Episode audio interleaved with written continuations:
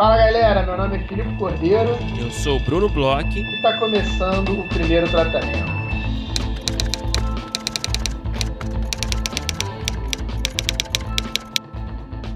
Fala, Brunão! Tudo bem? Oi, Filipe, tudo bem? Como você está? Tô ótimo, Brunão. Animado porque a gente tem estreia aí essa semana, não é não? Tivemos, tivemos estreia. Nossa, que forma orgânica que você trouxe isso, né? Gostei. Pô, é o, é o, é o ponto alto da semana. É. No primeiro tratamento e no Globo. É, tivemos a estreia, cara, da sexta temporada. Sexta e última temporada de Bugados, né? Série que tô cansado de falar aqui, né? De me vangloriar da minha participação nessa série tão bem sucedida. É, e agora estreou, né? Essa sexta e última temporada e... E é isso, todos os dias no Globo tá lá. É, hoje em dia ninguém assiste, né? É, não sei se a criançada assiste no horário, né? Mas está disponível no Globoplay. É, então, enfim, dou esse recado aí. É, muito orgulhoso, cara. Foi um trabalho aí que já falei bastante aqui, né? Já tem tempo que foi feito também. A gente escreveu a quinta temporada e a sexta temporada no mesmo período, né? É, então, assim, já tem um tempo, cara. Mas eu, eu, fico muito feliz, assim, de ver finalmente, né, sendo exibido, né, o produto final.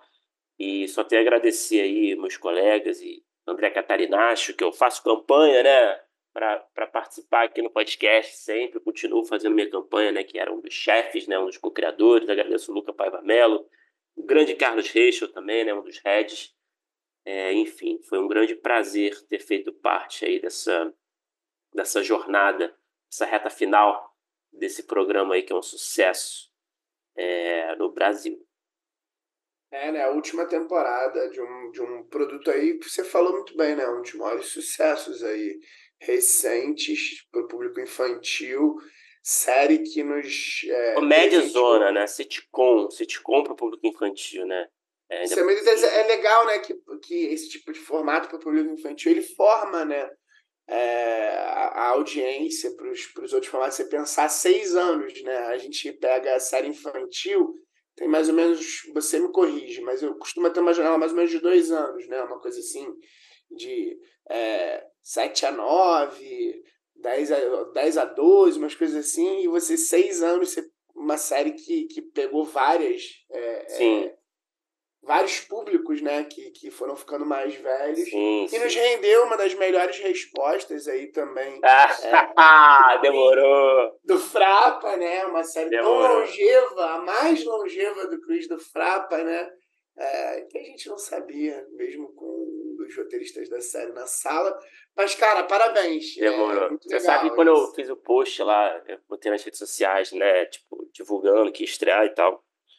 E eu tava esperando mais mensagens desse tipo, assim, sabe? Mais lembranças, assim, essas, essas mensagens provocativas, vai. Essas... Mas é, eu acho que depois que você falou sobre isso aqui, a galera ficou com um pouco é... de pena. Não, eu só recebi um uma. Só recebi uma da Futsaco. Até porque ela sentiu a dor na pele, né? É, ela tava no time, né? Mas enfim, isso não interessa, isso já é passado. Vamos nos ater ao presente e futuro, né? Por que não?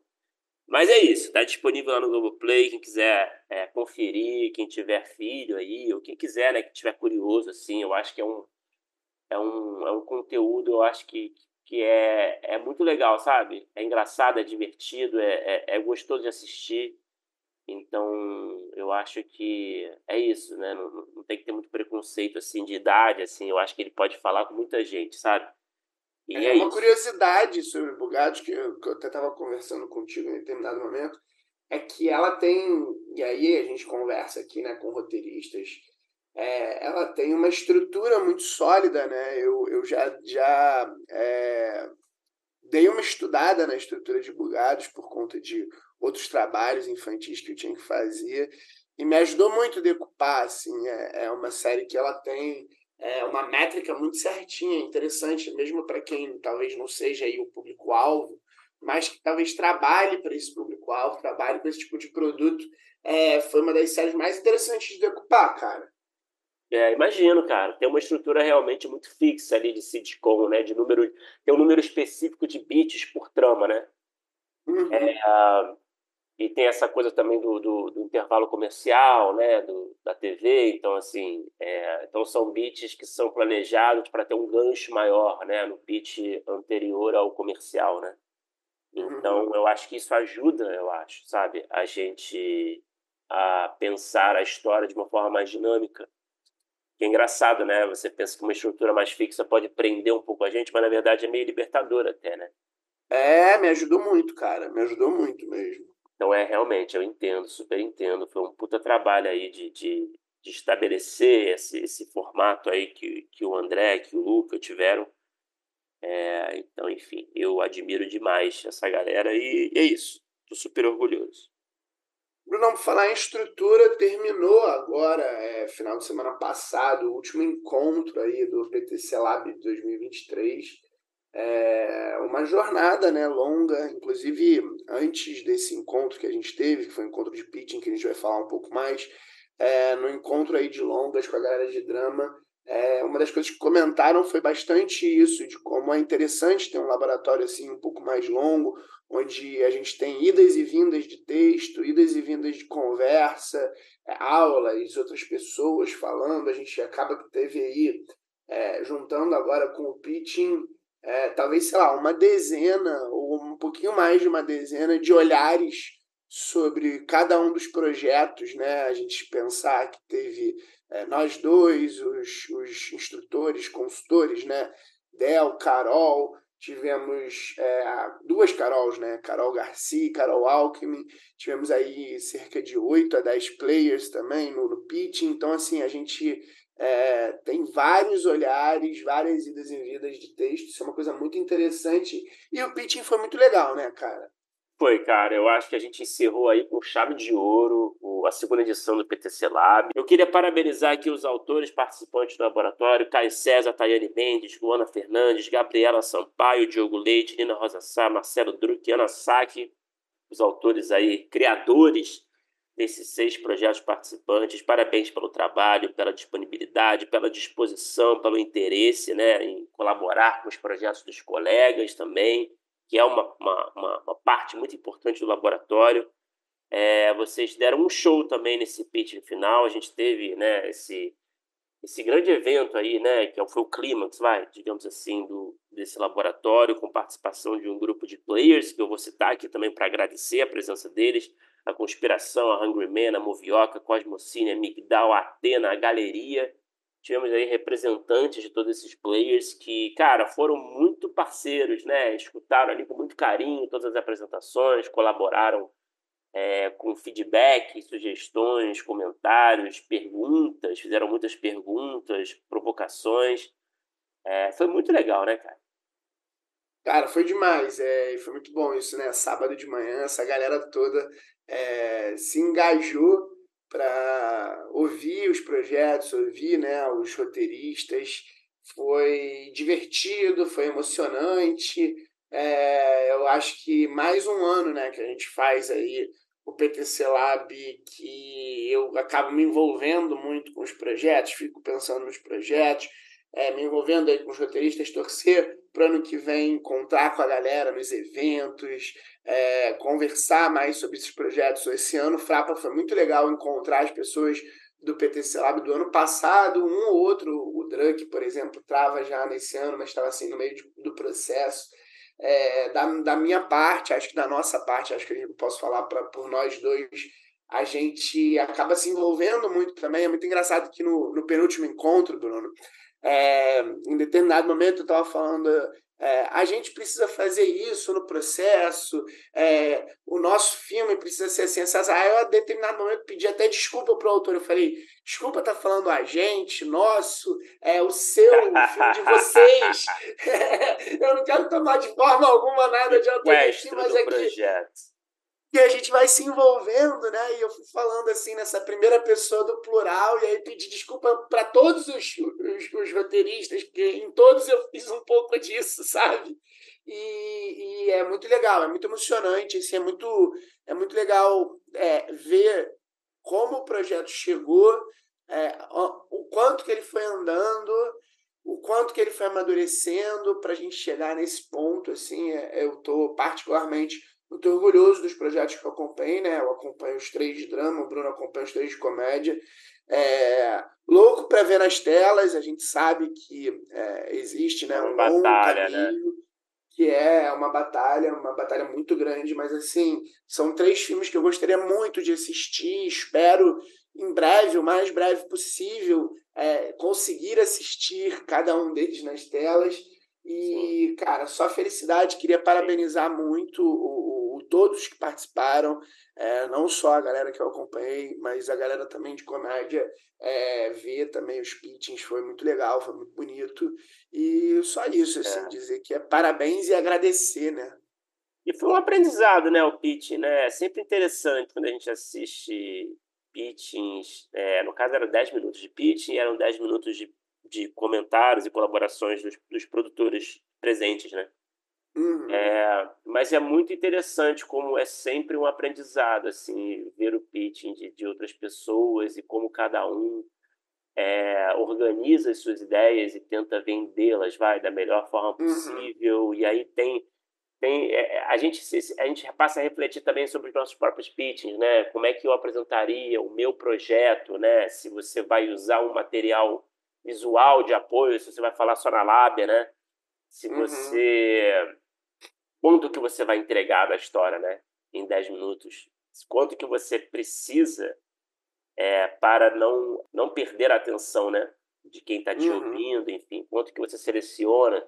Se você vai falar o quê? Vai falar como surgiu a ideia, vai falar de uma logline, vai falar por alto dos personagens, vai falar um pouco dos conflitos centrais, é, vai falar de referências, você vai entrar a fundo na história, vai falar de coadjuvantes. Então, assim, são escolhas, né?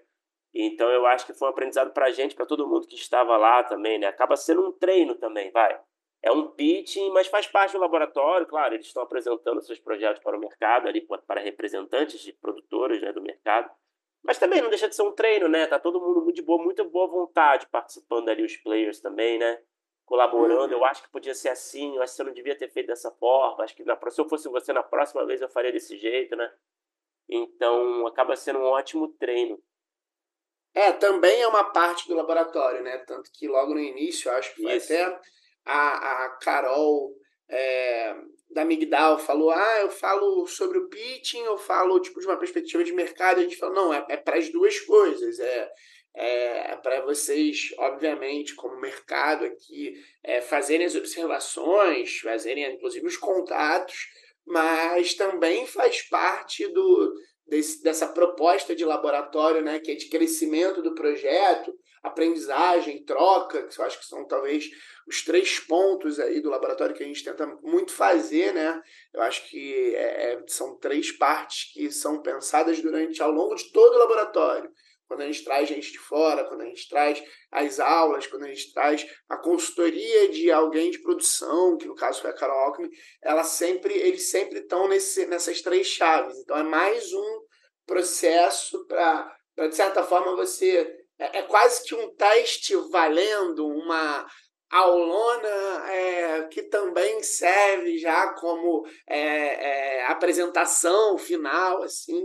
Então, nesse lugar, assim, foi muito legal, porque tiveram comentários das duas formas, né, Bruno? Assim, os players eles conversaram muito como é, player, como eles teriam conversado, sei lá, num pitching de uma rodada de negócios, mas também como consultores e também como é, é, é dicas né, para futuras rodadas, para futuras é, é, pitchings, para futuras negociações. Isso foi muito interessante mesmo, né? É isso, a gente parabeniza todo mundo mais uma vez, agradece a presença de todos, é, todos aí, os nossos parceiros né, ao longo desse laboratório. E, bom, é, vamos falar agora da nossa convidada de hoje, Felipe. A gente teve o prazer de conversar com a Helena Guerra.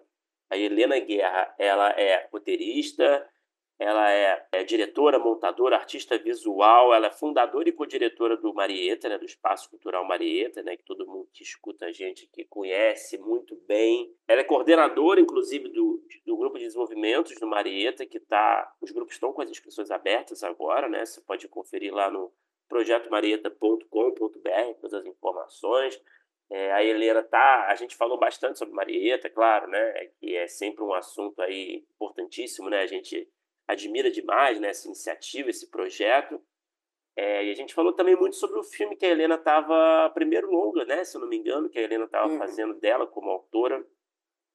E ela estava contando, contou para a gente bastante sobre os bastidores aí do roteiro e, e da produção também, né, como diretora, enfim. Foi um papo muito legal, cara. E eu super recomendo aí os grupos de desenvolvimento do Marieta. Eu não participei, mas sei que você participou, Felipe. Eu acho que você deve ter uma recomendação ainda maior que a minha. É, eu sou um pouco suspeito aí para falar da Helena. A Helena foi é, minha orientadora já de um dos grupos. Eu participei de dois grupos com os dois irmãos Guerra, inclusive, como orientadores, com o Caio e com a Helena. Eu só tenho elogios, tanto que eu não parei no primeiro, né? Fui atrás de participar do segundo. Eu sou um fanzaço do, do Projeto Marieta, sou um fanzaço da Helena.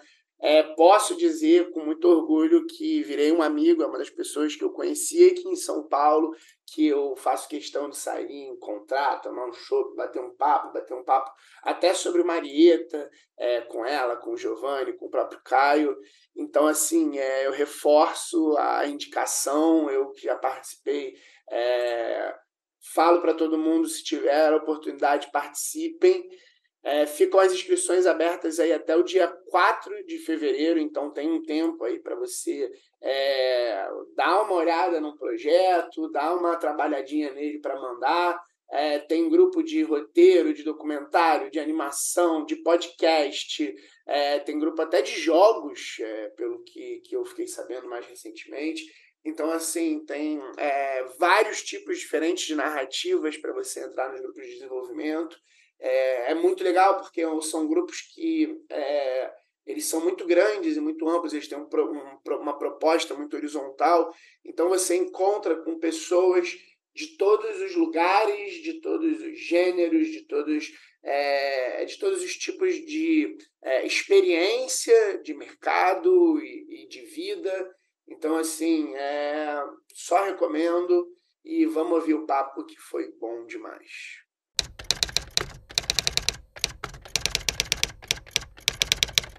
Helena Guerra, seja muito bem-vinda ao primeiro tratamento. Prazer ter você aqui com a gente. Prazer é meu, Bruno, Felipe. Obrigada por me receber aqui. Estou muito honrada de fazer parte do podcast que eu adoro tanto. Pô, legal. Helena, é, para começar o nosso papo, como a gente sempre gosta de fazer, né? A gente gosta de falar um pouquinho, para dar um contexto geral, né, sobre os nossos convidados a gente gosta de ouvir um pouquinho assim do começo de trajetória, né? É, conta pra gente um pouquinho do começo aí da sua carreira. É, eu sei que você, além de roteirista, diretora, montadora, artista visual, tem várias facetas, né? Vários chapéus, mas assim, eu queria saber no começo da sua, a gente vai falar disso também, né? Ao longo da conversa, mas eu queria entender assim, quando você estava lá, é, na FAAP, né? Estava estudando cinema, o que, que você queria exatamente? Você queria ser roteirista? Você queria ser diretora? Você já queria fazer tudo isso? Conta pra gente um pouquinho. Então, eu acho que a minha história com cinema ela começa um pouco antes, na verdade, da FAAP em si. É, eu venho, sou filha de dois pais que têm uma editora de livros, então eles gostam muito de histórias e eu sempre gostei muito é, de ouvir as histórias. Meu pai sempre leu muito para mim e para o meu irmão, que chama Caio Guerra. Ele veio aqui também já no primeiro tratamento. E eu e o Caio, quando a gente era criança, a gente sempre gostou muito de inventar história, de brincar. E, enfim, é, desde sempre a gente tinha uma camerinha onde a gente fazia pequenos experimentos e tudo mais. Então, eu acho que meu primeiro contato com o cinema mesmo, assim, e com essa vontade de contar história, foi quando eu tinha uns nove anos e eu fiz um filminho bem curtinho para o festival do Minuto Kids. Não sei se vocês conhecem, era um festival que tinha aqui em São Paulo, que era super grande. E eles tinham duas categorias, para criança e para adultos. E era um festival que você tinha que fazer um vídeo de um minuto. E aí eu fiz o vídeo, meu vídeo passou no festival, é, eu assisti esse material, esse filme, né? É, pela primeira vez no Cine Sesc, naquela salona gigante. E eu lembro como se fosse hoje, assim, é, da impressão que eu tive de assistir o meu filme numa tela tão grande. Você tinha e quantos aqui, anos? Eu tinha nove. Cara, isso é mais é muito ou menos, louco. Oito, nove. Isso é muito é. louco. Mas assim, que, É, claro, você deve lembrar, né? Já tem tanto tempo, mas assim, foi tão marcante. Que... Fala pra gente um pouquinho desse filme, assim, que eu fiquei curioso. Esse filme, ele chamava Decepção. E aí era um filme que era que eu fiquei filmando por um minuto uma vaca olhando para a câmera. E aí ele ficava um minuto rolando isso, e aí o fim era quando um minuto pode parecer uma hora. Era um filminho meio uma, uma sátira, ele era engraçadinho. E aí ele ganhou o prêmio lá no do Festival do Minuto. Então tinha esse lance Você meus fez pais um discurso? Deixavam... Eu nem lembro, eu sempre fui uma pessoa muito tímida. Eu imagino que eu devo ter ficado, tipo, absolutamente envergonhada, mas essa parte provavelmente eu bloqueei dentro de mim, porque para mim isso era uma coisa, enfim, sempre fui muito tímida. Eu mudei. Hoje em dia eu não sou mais tímida, mas eu, eu acho que com a arte também eu consegui me expressar muito, eu acho que esse caminho foi muito legal. E aí, enfim, aí depois na, no colegial, eu estudei numa escola que se chama Equipe, no colegial também tinham algumas matérias que a gente podia escolher, e aí eu escolhi uma matéria que era estudando a história do mundo através do, dos filmes. Então, eu fui me interessando muito é, pelo cinema, antes mesmo de entender se eu queria ser roteirista, diretora, é, trabalhar com arte. Eu sempre gostei muito dessas áreas. Então, eu percebi que eu queria estudar cinema, e aí eu fui estudar. Eu prestei na FAAP, prestei também na USP. Na USP, eu prestei artes plásticas mas não passei e acabei fazendo cinema na FAAP. E eu não sei o quanto vocês conhecem da, é, da FAAP, como que é o percurso na FAAP, mas foi um lance que era meio assim. Todo mundo queria ser diretor sabe? Eu não sei se vocês também estudaram cinema e quando vocês entraram, todo mundo queria dirigir. Então era assim: quero dirigir porque eu quero conseguir contar as minhas histórias. E o único jeito de você conseguir contar suas histórias dentro da faculdade era tendo um roteiro aprovado. Então eu acho que o meu caminho ele foi meio nesse lugar assim de de escrever as histórias, conseguir fazer com, com que os meus roteiros fossem aprovados, porque a cada semestre tinham pitchings e a gente tinha que apresentar alguma história, e quem é, fizesse com, com, que esse roteiro fosse aprovado poderia dirigir. Então, eu acho que a minha história com a escrita de, de filmes começou meio que por aí, assim. Meio que para dirigir. Meio que para dirigir. E, mas aí continuou é, esse seu desejo é, mais de dirigir, ou essa coisa de você escrever suas histórias também foi crescendo em você no seguinte sentido? É, porque tem, tem, e aí daqui a pouco a gente vai falar até que eu sei que você está fazendo um filme enquanto a gente conversa, você está num processo. É, porque tem essa figura também do realizador, e, e que é a pessoa que é, às vezes escreve, dirige e até produz. É, e nesse caso, eu, eu, te conheço, né? eu sei que o, esse filme você está fazendo muito dessa forma. O que eu queria entender mais é o seguinte: se existe, por exemplo, alguma dessas funções que você se vê fazendo sem fazer as outras. Então, por exemplo, você escreveria com tranquilidade para alguma outra pessoa, você quer sempre dirigir o que você escreve, é, você dirigiria textos de outras pessoas, ou você também só quer dirigir o que você escreve, porque aí é uma história sua, mas você dirigia para os outros. Como é que funciona nesse lugar assim? É, vale, vale tudo para tudo? Como é que como é que você é, se sente nesse lugar? Tem alguma coisa que te puxa mais? Eu sinto que o que mais me puxa, no fim das contas, é a direção, mas eu sinto que todas as outras áreas na qual Sim. eu trabalho, é, como roteiro, edição e produção, faz com que eu potencialize o meu trabalho em uma das outras áreas. Então, quando eu estou a Helena roteirista, eu sinto que eu é, melhoro o meu trabalho de direção, quando eu estou dirigindo, eu sinto que eu, que eu melhoro o meu trabalho de roteirista. Quando eu, quando eu monto, eu tenho certeza que o meu trabalho de roteirista fica muito melhor, porque eu consigo entender o que de fato funcionou e o que não funcionou daquilo que eu escrevi. Até hoje, das coisas que eu escrevi autorais, elas são, elas foram, no fim das contas, para projetos em que eu dirigi. Então, eu tenho muito uma índole de diretora mesmo, assim, sabe? De entender um processo da direção como uma orquestração das potências criativas das outras pessoas envolvidas na, no time. Então, por exemplo, eu quase nunca escrevi um roteiro sozinha. Quase todas as minhas produções, desde o começo, desde lá dos primeiros filmes da faculdade em que eu dirigi, eu escrevi junto com alguém. Muitos deles com o meu irmão, que é o Caio Guerra, e depois muitos deles com outras pessoas que estão à minha volta. Eu entendo, é... eu gosto de viver o cinema muito num lugar de uma produção artística, do que, pelo menos até agora, tá? Eu não fecho portas para de repente fazer algo mais comercial e tudo mais. Já trabalhei com publicidade, acho que eu posso contar um pouquinho sobre o meu trabalho na publicidade, porque acho que tem a ver, querendo ou não, com o roteiro e com, e com a escrita, enfim. Mas eu sinto que, para responder sua pergunta, eu sinto que eu sou mais diretora, mas eu adoro trabalhar nas outras áreas porque eu acho que elas me potencializam para essa realização. E eu sinto que o jeito que eu vejo a direção é realmente uma forma coletiva de fazer uma produção. E, e eu acho que eu posso falar um pouquinho mais disso mais para frente, quando a gente for falar dos meus trabalhos mesmo, assim.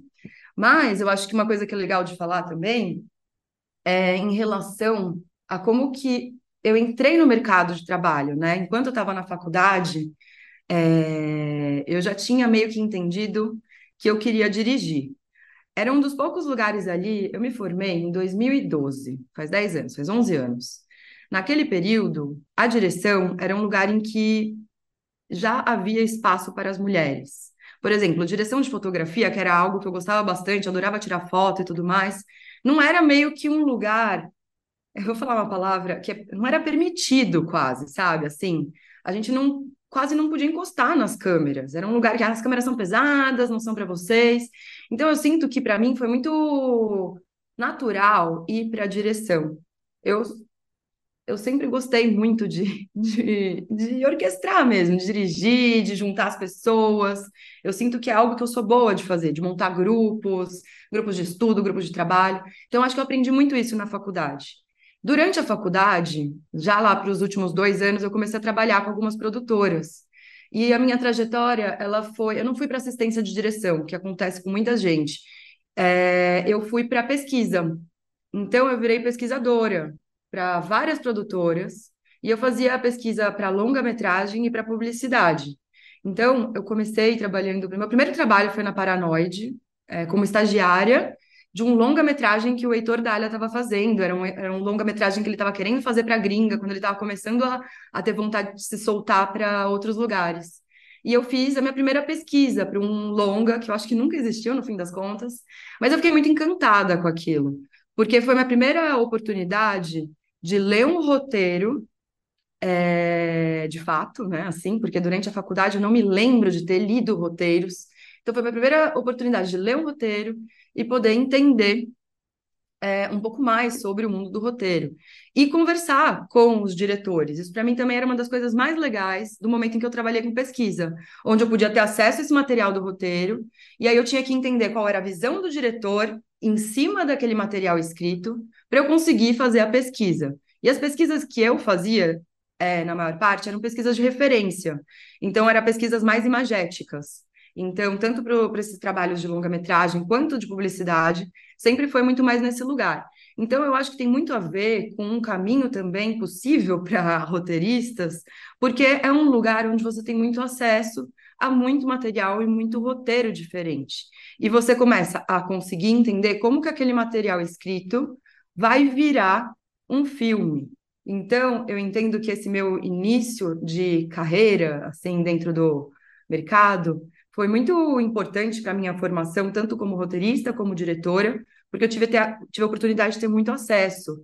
E eu sinto que eu já comecei a conseguir ler os roteiros e entender a importância de você conseguir escrever de uma forma que depois é, o diretor ou diretora é, possa decupar. Então, eu acho que é muito massa isso, assim. Então, durante a publicidade, quando eu trabalhava com, com publicidade, eu trabalhei muito com a montagem de monstros. Eu não sei se vocês sabem o que é isso, mas é tipo, tem o um roteirinho lá da publicidade de uma página, e aí você conversa com o diretor, entende qual é a pegada do que o diretor quer, e aí a diretora ou diretora vai falar: ah, eu quero um filme mais novela vague francesa.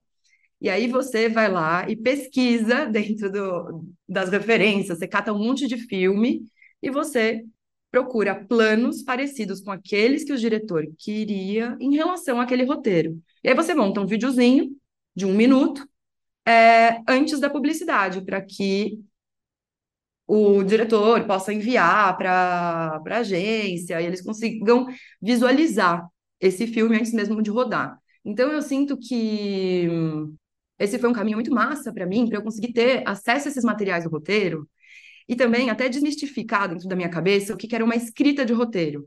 Porque durante a minha vida, tipo, da escola, eu sempre me, me senti muito uma pessoa péssima de escrita, sabe? Ah, escrever um ensaio para mim, assim, é o ó.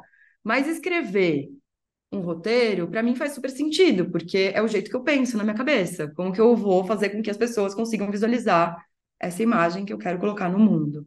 Então, acho que é legal esse começo de trajetória, assim, porque me deixou muito próxima com os diretores e muito próxima também com esse material que eu acho tão maravilhoso que é o roteiro em si, assim. Enfim, acho que é um pouco disso. Uhum. Cara, é, pô, eu fiquei com várias perguntas aqui, né? Mas a primeira é, como é que é trabalhar com o irmão, cara, criativamente? Porque eu não sei se eu conseguiria.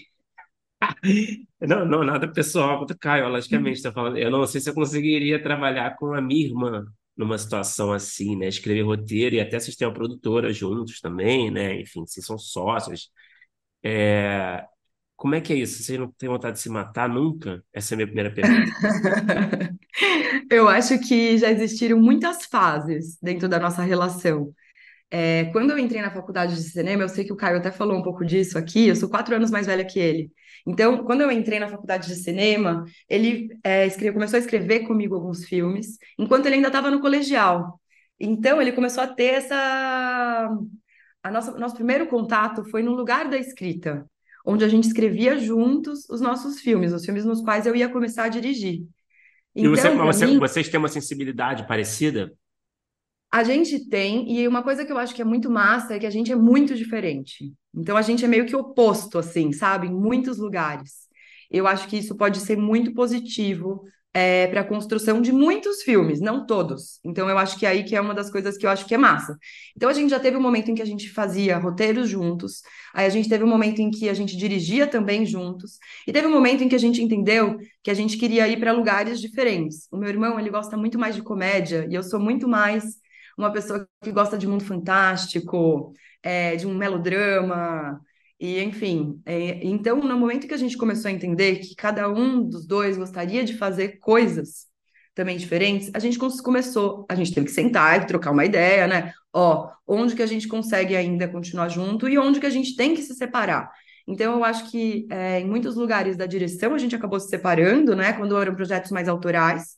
Mas quando eram projetos mais de experimentação, que eu acho que também é uma coisa legal de falar, que foram coisas que eu fiz muito, muito massa com o meu irmão, tanto no roteiro quanto direção, que são os videoclipes que a gente fez, é...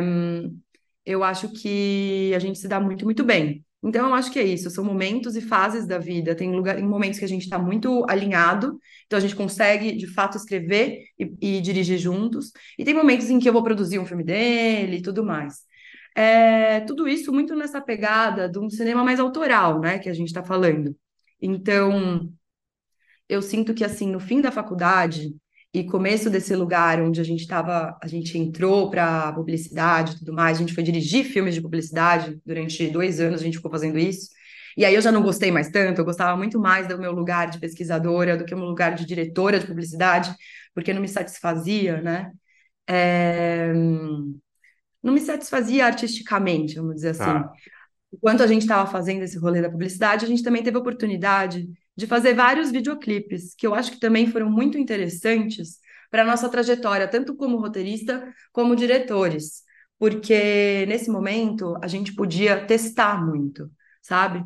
E eu acho que é uma grande escola você poder treinar e você poder errar, né? Então, a gente, eu tinha muitos amigos, eu tenho muitos amigos músicos, e naquela época de fim de faculdade, eles também estavam começando a querer se lançar, e a gente também. Então, era, a gente fazia, a gente levava as ideias, é, a gente escrevia as ideias, bem malucas, de videoclipe, e era uma fase... E eram assim, eram, só para entender assim um pouquinho, ah. e, eram, e eram assim, é, roteiros pouco narrativos, talvez, né? Era super experimental a pegada, como, tipo, você consegue dar algum exemplo um pouco de assim, tudo. de conceito? Uhum. pouco de tudo. A gente chegou a fazer coisas mais experimentais, mas a gente adorava fazer coisas mais narrativas, usando a música como ferramenta de gatilho para a gente conseguir criar narrativa. Por exemplo, o primeiro clipe que a gente fez foi o Marreton, que era uma música de uma banda chamada Charles e os Marretas. É... E foi um clipe que foi muito massa de fazer, porque a gente construiu uma narrativa. A gente construiu. Tem, esses, tem essa cidade é, fake, onde todo mundo é apático. Ninguém faz nada, todo mundo fica lá fazendo as mesmas coisas. Chega um dia que chega essa banda com uma marreta gigante e começa a marretar todo mundo na cabeça. E todo mundo que é marretado pelas, por essa marreta gigante começa a dançar.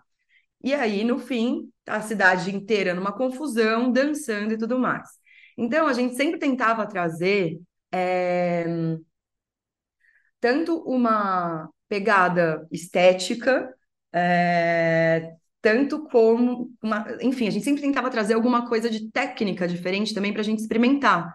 Então, aí, a gente, como que a gente martela na cabeça de uma pessoa sem machucar ela com uma marreta gigantesca? Então, a gente foi lá e experimentou isso. Aí, teve um outro clipe que a gente fez. É, pro Tonico Reis, que a gente fez também, um cara que ele anda ao contrário, ele canta ao contrário. Então, o tempo todo a gente tentava se. É, a gente tentava experimentar mesmo. Então, foi muito massa, porque a gente pôde fazer muitos roteiros. Legal. Eu acho que a maior parte é narrativo, inclusive. A maior parte dos nossos, das nossos videoclipes são narrativos. Eu acho o videoclipe uma mega escola, tanto para roteiro, porque você não precisa se importar muito com som, então você fica meio que focado ali no como contar aquela história somente com imagem.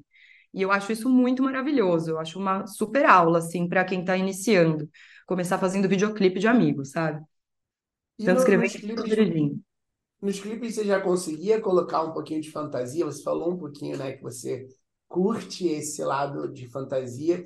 É, vou fazer um, já um disclaimer aqui. É, é, você foi minha coordenadora num dos grupos que você também estava com um projeto que era de fantasia também, e, e, eu sei que seus projetos sempre envolvem. Eu fiquei curioso nisso. Você já conseguia é, é, colocar um pouco dessa sua assinatura de gosto de gênero? Totalmente. Eu sinto que todas as produções, as minhas produções, elas são muito voltadas para esse lugar da fantasia. E é uma fantasia que, em geral, não precisa estar no mundo fantástico inteiro. Ela quase sempre é uns dois ou três níveis acima da realidade. Então, é aquele mundo comum meio bizarro e está sempre um pouquinho acima. Então, eu gosto, eu gosto até quando fica um pouco. Não é pastelão a palavra, é um pouco, é um pouco acima, assim, um pouco tosco. Eu acho isso divertido, eu acho gostoso. Então, sim, também tem um outro clipe que chama Dr. Herman, para uma banda chamada Mel Azul, que aí é uma pegada mais indie, é, techno, e a gente também trouxe um doutor que tá drogadão, e aí ele entra no mundo fantástico dele, não sei o que, é bem legal. Eu gosto bastante desse clipe também. E esse foi um clipe que a gente conseguiu fazer com grana, que foi na época que a gente estava dirigindo publicidade, então é um clipe que ele é bem massa também. E também é narrativo. Então acho que a maior parte dos nossos clipes são narrativos. Tem uns mais experimentais, doidão, que eu gosto também, mas eu acho que não tem muito. Eu acho que a gente sempre teve muito apreço ao roteiro sabe? Em todas as nossas produções. Eu acho muito importante. Um roteiro bem feito faz com que a gente se sinta mais seguro na hora de filmar. E eu acho que isso é algo que eu também gostaria de, de entrar em alguma hora aqui com vocês. E, e Helena, mais, mais uma dúvida antes da gente entrar nesse ponto. É, em determinado momento você largou a publicidade mesmo? Você tipo, decidiu é, é, é por só trabalhar com outros tipos de arte, cinema, você conseguiu largar? Então, vou até tomar um gole de vinho, brincadeira. É... Quando eu entrei para publicidade, eu estava no meu último ano de faculdade e quando entrei para dirigir publicidade, é uma, da, uma produtora, uma das produtoras em que eu trabalhava como pesquisadora, sabia dessa minha vontade e eu sou uma pessoa muito determinada assim na vida mesmo. Eu sou determinada, eu falo o que eu quero para as pessoas e para vários produtores e diretores eu falava, eu quero ser diretora. Se o meu caminho vai ser começar com publicidade, não tem problema. E como eu nunca tive, meus pais, eles são de outra área, eles são da área de arquitetura, como eu disse para vocês, eles têm uma editora. Então eu nunca tive muito contato com enfim, não tinha costa quente, né? E a gente sabe que para fazer cinema no Brasil, principalmente há 10, 12 anos atrás, é, você precisava dos contatos. Então, o meu jeito de entrar foi muito pela publicidade mesmo, assim. Então, quando surgiu essa oportunidade, foi uma mega oportunidade, de dirigir para publicidade, eu agarrei e falei, vamos embora. E... Mas eu tinha 24 anos, faz 10 anos, né? E o mundo era muito diferente naquela época. E eu não tinha. E eu me senti é, num lugar onde eu me senti muito sem voz. E apesar de ter muitos amigos que continuaram e tudo mais, eu não senti que ali era o meu lugar, porque aconteceram várias situações é, muito machistas comigo, onde eu sentia que não era mais o caso de eu me colocar naquele lugar, naquele momento, porque aquilo estava me fazendo muito mal. E foi meio que nesse momento, foi lá, tipo, em 2014, 2015, que eu conheci o Giovanni, Giovanni Pirelli, que é o meu namorado até hoje, meu parceiro. E eu conheci ele lá atrás, e ele tinha um espaço cultural aqui em São Paulo, que chamava Casa do Cactus. E eu conheci ele nesse espaço cultural, e era um espaço que fervilhava a arte, assim. E aí eu comecei a me encontrar com ele, ir nas festinhas e tudo mais ali daquele espaço. E eu percebi que eu estava muito infeliz onde eu estava. E foi esse momento em que eu comecei a fazer outras coisas. Comecei a fazer projetos sociais junto com meu irmão. A gente começou aí, ele chegou a contar aqui para vocês também, então não vou entrar muito nesse lugar. Então a gente começou a experimentar esse fazer artístico em outras, em outras áreas, mas sempre focado no cinema, no roteiro, no processo. Então a gente foi trabalhar para algumas ONGs e tudo mais, e eu fui me desligando da publicidade, até o momento em que eu parei de fazer publicidade e eu não faço mais. Acho que até gostaria de voltar a fazer, porque eu estou precisando agora de uma graninha. Então, produtores que estão ouvindo aqui, saibam que podem mandar job. Mas naquele momento não fazia muito sentido para mim. Eu com 24 anos, e aí depois começou, né? Tipo, pelo menos para mim, eu não tinha vocabulário para responder alguém que era machista comigo. Hoje em dia eu tenho, né? Hoje em dia o mundo mudou, graças às deusas e graças às lutas feministas. Então, eu sinto que é, nesse momento em que eu encontrei o Giovanni, a gente resolveu então abrir um espaço cultural, onde a gente pudesse fazer arte, que era o que a gente queria fazer ali desde o começo. E foi quando a gente abriu Marieta, há oito anos atrás. E uma coisa que eu sinto, que eu acho que é muito legal de falar, que tem a ver também com o roteiro e com essa discussão calorosa de falar sobre filmes o tempo todo, é que desde o início do Marieta, a gente abriu um cineclube, que era um cineclube semanal, que a gente assistia filmes e aí depois no fim a gente sentava em roda com, com o público que estava lá e conversava sobre os filmes, né? Então tinham pessoas que tinham tipo de 16 a 80 anos, pessoas diversas de diversos lugares de São Paulo que vinham conversar sobre os filmes que a gente assistia. Então, era muito. Eu acho que foi lá que começou essa minha vontade e esse meu, esse meu interesse mesmo em ouvir a opinião das pessoas, e ao ouvir a opinião das pessoas frente a alguma obra, conseguir entender outros pontos de vista que eu não tinha conseguido enxergar naquilo antes. Então era muito massa esse momento onde a gente se reunia em roda, a gente trocava ideias, a gente conversava e tudo mais. E era muito interessante que cada pessoa conseguia enxergar uma coisa diferente.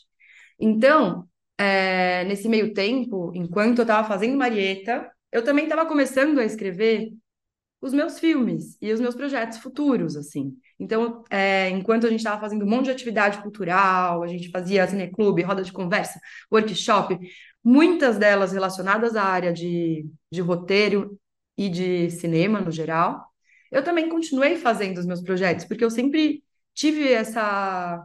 É um fogo mesmo artístico, assim, sabe? Eu vivo para fazer isso mesmo. Eu gosto muito de fazer isso. Eu amo escrever, eu amo tirar as ideias da minha cabeça e tudo mais. E aí, é, eu fui desenvolvendo os meus trabalhos. Então, muitos deles eu escrevi junto com meu irmão, alguns deles eu escrevi sozinha, e um deles eu escrevi junto com o Giovanni também, que é o meu companheiro de vida e tudo mais. Então, eu sinto que o Centro Cultural Marieta, ele foi muito um lugar para mim de respiro e de aprofundamento artístico também, sabe? Então, eu sinto que hum, eu poderia falar um pouco dos grupos de desenvolvimento daqui a pouco, é, que eu acho que é uma coisa legal para o público que está ouvindo é, o podcast. Mas eu também acho massa eu trazer um pouco da minha trajetória, não como coordenadora, idealizadora do projeto, mas como participante também. Porque eu sinto que tem vários cases de, dentre os meus projetos de sucesso, no sentido que eu desenvolvi os projetos dentro do Marieta, dentro dos grupos de desenvolvimento, e esses projetos, eles criaram vida, né? Então, como fazer isso de uma forma independente? Então, eu acho que não Legal somente para ressaltar a importância dos grupos de desenvolvimento do Marieta, mas também como uma dica para os roteiristas que estão começando, de se juntarem, de, de criarem coletivos, de criarem espaços afetivos é, e seguros para a gente conseguir trocar sobre as nossas histórias. Porque eu acho que as nossas histórias elas ganham muito quando a gente está com pessoas, né? Porque a gente faz as nossas histórias para pessoas e às vezes a gente fica muito é, fechado dentro de nós mesmas que a gente esquece que as histórias elas são feitas, elas saem da gente, mas elas têm um objetivo, que é tocar os corações de outras pessoas. Então, eu acho que não tem nada mais bonito do que a gente trocar, é, principalmente nesse momento inicial, nesses momentos embrionários, né? Nesses momentos que a gente está começando a escrita. Vamos entrar nesse, vamos aprofundar nesse assunto, falar um pouco dessa, dessa, dessa experiência, né? Acho que é legal de você compartilhar um pouco, né? Mas eu acho que para começar, talvez seja legal até falar um pouquinho de como funciona, né? Como é que funcionam os grupos, para quem não conhece, para quem não teve ainda. É isso, para quem não, não conhece mesmo, para quem não está ligado no Marieta, nos grupos, e funcionamento básico, assim, né? Assim que é uma coisa muito horizontal também, né? É uma proposta bem interessante, né? Super, vou falar um pouquinho. Eu sei que o Felipe já falou algumas vezes aqui, ele sempre traz quando as chamadas estão abertas, então agradeço muito vocês, que vocês ajudam a gente a crescer, espalhar é, as nossas atividades, então agradeço demais. Mas eu sei que o Filipe fez também um grupo que ele conseguiu até vender o projeto dele, velho. Então depois a gente fala sobre isso. Mas assim, falando é, de modo geral, começando ali do começo, né, de quando que surgiram os grupos, os grupos de desenvolvimento de roteiro do Marieta, eles surgiram em 2019, é, numa configuração ao vivo que a gente fazia lá no nosso espaço cultural, que fica aqui em São Paulo. Hoje em dia a gente tem dois, duas sedes, a gente tem uma no centro e uma no Bexiga, que são dois bairros bem legais, boêmios aqui da cidade, e que eu convido todo mundo a vir visitar. Os dois espaços estão abertos e a gente convida vocês agora para esse novo espaço que chama Marieta também, e fica na Rua Rocha. Mas lá em 2019, a gente iniciou os grupos, e foi muito legal porque a gente fez uma primeira versão de forma ao vivo. E quem coordenou é, o primeiro grupo foi a Ana Júlia Trávia. Ela já veio aqui no podcast? Ou ainda não? Não, Você tem que convidar ela, porque ela é muito talentosa. Ela tinha acabado, no, em 2019, ela tinha acabado de voltar de uma experiência que ela tinha feito na gringa, que ela foi estudar alguns meses fora, e ela voltou super animada e veio falar para mim, Helena, vamos fazer alguma coisa. É, eu queria muito poder passar esse meu conhecimento sobre roteiro que eu acabei de estudar e tudo mais. Eu falei, cara, eu estou querendo formatar um grupo de desenvolvimento de roteiro já há um tempo. Vamos pensar junto? E foi aí que a gente começou a desenvolver o formato. A gente queria, desde o início, eu sempre quis que fosse algo horizontal, em que todo mundo tivesse voz. Apesar de ter uma coordenação, que é a pessoa que guia e que dá o tom da conversa, eu sempre achei que seria muito importante. Quando eu digo eu, nesse caso, estou falando eu, nós do Marieta, tá? Porque esse é um projeto que a gente criou em muitas cabeças, não fui só eu, fui eu, Giovanni, o Caio, a Ana Júlia, enfim, a gente criou em várias pessoas e a gente foi aprimorando a cada ano. Mas a gente criou esse lugar que a gente recebia propostas é, onde as pessoas traziam seus projetos pessoais para colocar na roda. E o que significa colocar na roda? É, durante um semestre, a gente coloca as pessoas, 24 pessoas juntas, para apresentar e discutir os seus projetos pessoais. Cada pessoa que participa tem que estar com um projeto, porque senão para a gente não faz sentido. A cada rodada, a cada semana, a cada encontro, a gente, a gente tem a apresentação de dois projetos diferentes. Então, a gente faz primeiro a apresentação do projeto A, a gente faz uma pausinha e depois a gente faz a apresentação do projeto B. E o que consiste essa apresentação? É, as pessoas que vão apresentar, elas têm que mandar um material que a gente chama de mapa de apresentação, que é um material que a gente elaborou internamente dentro do Marieta, a gente foi melhorando a cada semestre. Elas têm que mandar esse mapa de apresentação, que consiste em várias perguntas que fazem com que a pessoa ela consiga apresentar de forma clara qual é o qual é o foco do projeto dela e qual é a estrutura mais geral do projeto dela. E aí, o que, o que, que ela faz? Ela envia esse, essa, esse mapa uma semana antes e todo mundo que participa do grupo tem que ler. Uma vez que todo mundo leu, todo mundo vai vir preparado para comentar o projeto dessa pessoa. E é muito massa, porque lá em 2019, a gente só tinha pessoas de São Paulo, porque a gente fazia ao vivo. Então só tinham pessoas de São Paulo participando. Apesar da gente sempre ter tido política de bolsa, a gente tem no mínimo 20%, pessoas, 20 de bolsas dentro nossos, dos das nossas atividades, então sempre foi muito diverso, até mesmo quando era só pessoas de São Paulo. Mas quando rolou a pandemia e a gente mudou é, para o âmbito virtual, para o âmbito online, a gente entendeu que a gente podia colocar pessoas do Brasil inteiro juntas para trocar ideia. E não só do Brasil, como do mundo. Tem vários grupos que têm pessoas que são de fora do Brasil. Então, é... o que a gente preza? A gente preza que as turmas elas sejam muito diversas, tanto em questão de localização do país, quanto de gênero, cor, idade. E a gente monta grupos de 24 pessoas e a gente tenta deixar eles os mais diversos possíveis. E por que isso? Porque a gente entende que o olhar múltiplo pode fazer com que o projeto pessoal de cada um melhore. Então, é, e de fato melhora, porque muitas coisas que eu, como uma mulher branca, heterossexual, sudestina, não consigo visualizar dentro do meu projeto. Mas alguém que tem uma outra, outra cor, uma outra formação, ela vai conseguir me apontar coisas que eu não estou conseguindo visualizar e fazer com que o meu projeto ele melhore. Então, é muito massa, porque a gente participa desse grupo por um semestre e a gente vai melhorando esse nosso mapa, a, pro, a ponto que ele que ele vai ganhar alguma hora, a gente espera que alguma hora ele consiga ganhar a vida. Então, assim, passando basicamente, rapidamente sobre o que é os grupos, é meio que isso. Pipo, você quer co complementar alguma coisa que eu não falei? Não, você é participante? Não, acho que é perfeito, acho que é muito por aí. Eu acho que tem uma coisa que é muito interessante que, que é, além disso tudo que você falou, é, como você falou, né, são 24 pessoas, é, mesmo pessoas com background relativamente parecidos, são muitas opiniões.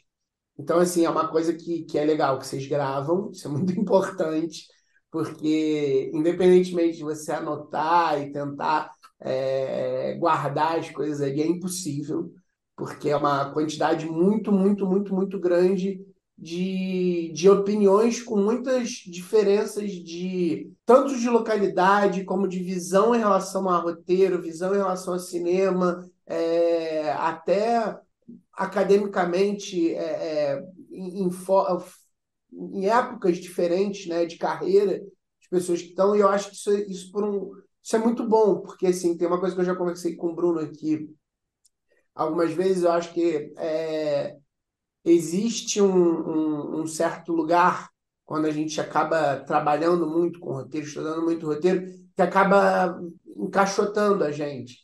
E às vezes chegar num ambiente tipo Marieta, que tem é, um monte de gente, às vezes, que está começando e olhar o nosso projeto também é muito legal, porque tem um certo tipo de liberdade, um certo tipo de ousadia, que às vezes é, é todo, todos esses manuais, todos esses estudos, todas essas leituras elas às vezes deixam a gente meio é, sem esse, essa abertura. Então, assim, eu acho muito legal. Eu queria, na verdade, queria jogar já uma pergunta para você, porque não é aqui, a entrevista é com Helena Guerra, E eu queria te perguntar sobre as suas experiências. Você falou um pouco sobre isso, de como você acha legal é, é, contar um pouco sobre como seus projetos cresceram também é, é dentro do Marieta e foram sendo realizados. É, acho que isso sempre é interessante, porque acho que, que um é, conversa com o que você falou, né, de criar coletivos, e, e são formas, né, é, no mercado tão difícil, e dois, porque acaba, de certa forma, não só sendo uma coisa meio aspiracional, como de certa forma viram até dicas, né, que, que conversam muito com o nosso público. Total. Você falou algumas coisas do grupo que eu vou só confirmar que justo, as pessoas que são mais inexperientes, a gente adora ter elas, porque elas têm essa visão, né? Esse lugar que ainda a gente que já tá mais, tipo, a gente já se fudeu tanto para falar o português correto, né? Tipo, que a gente já tá meio engessado. Meu Deus, será que eu posso escrever isso? Será que eu vou conseguir vender essa ideia para o meu produtor?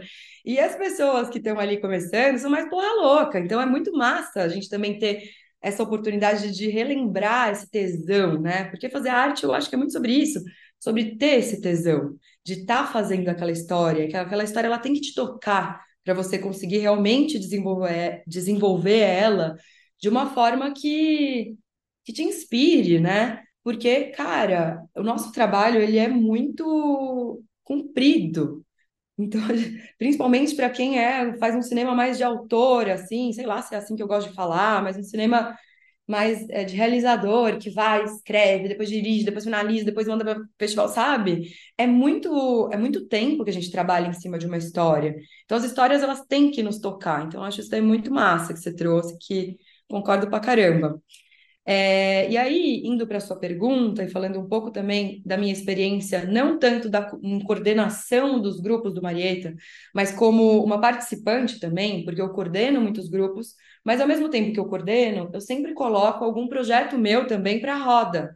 Porque se a gente está partindo do pressuposto que é um espaço horizontal, eu acho que nada mais justo também de eu colocar as minhas ideias, os meus projetos ali para jogo também, né?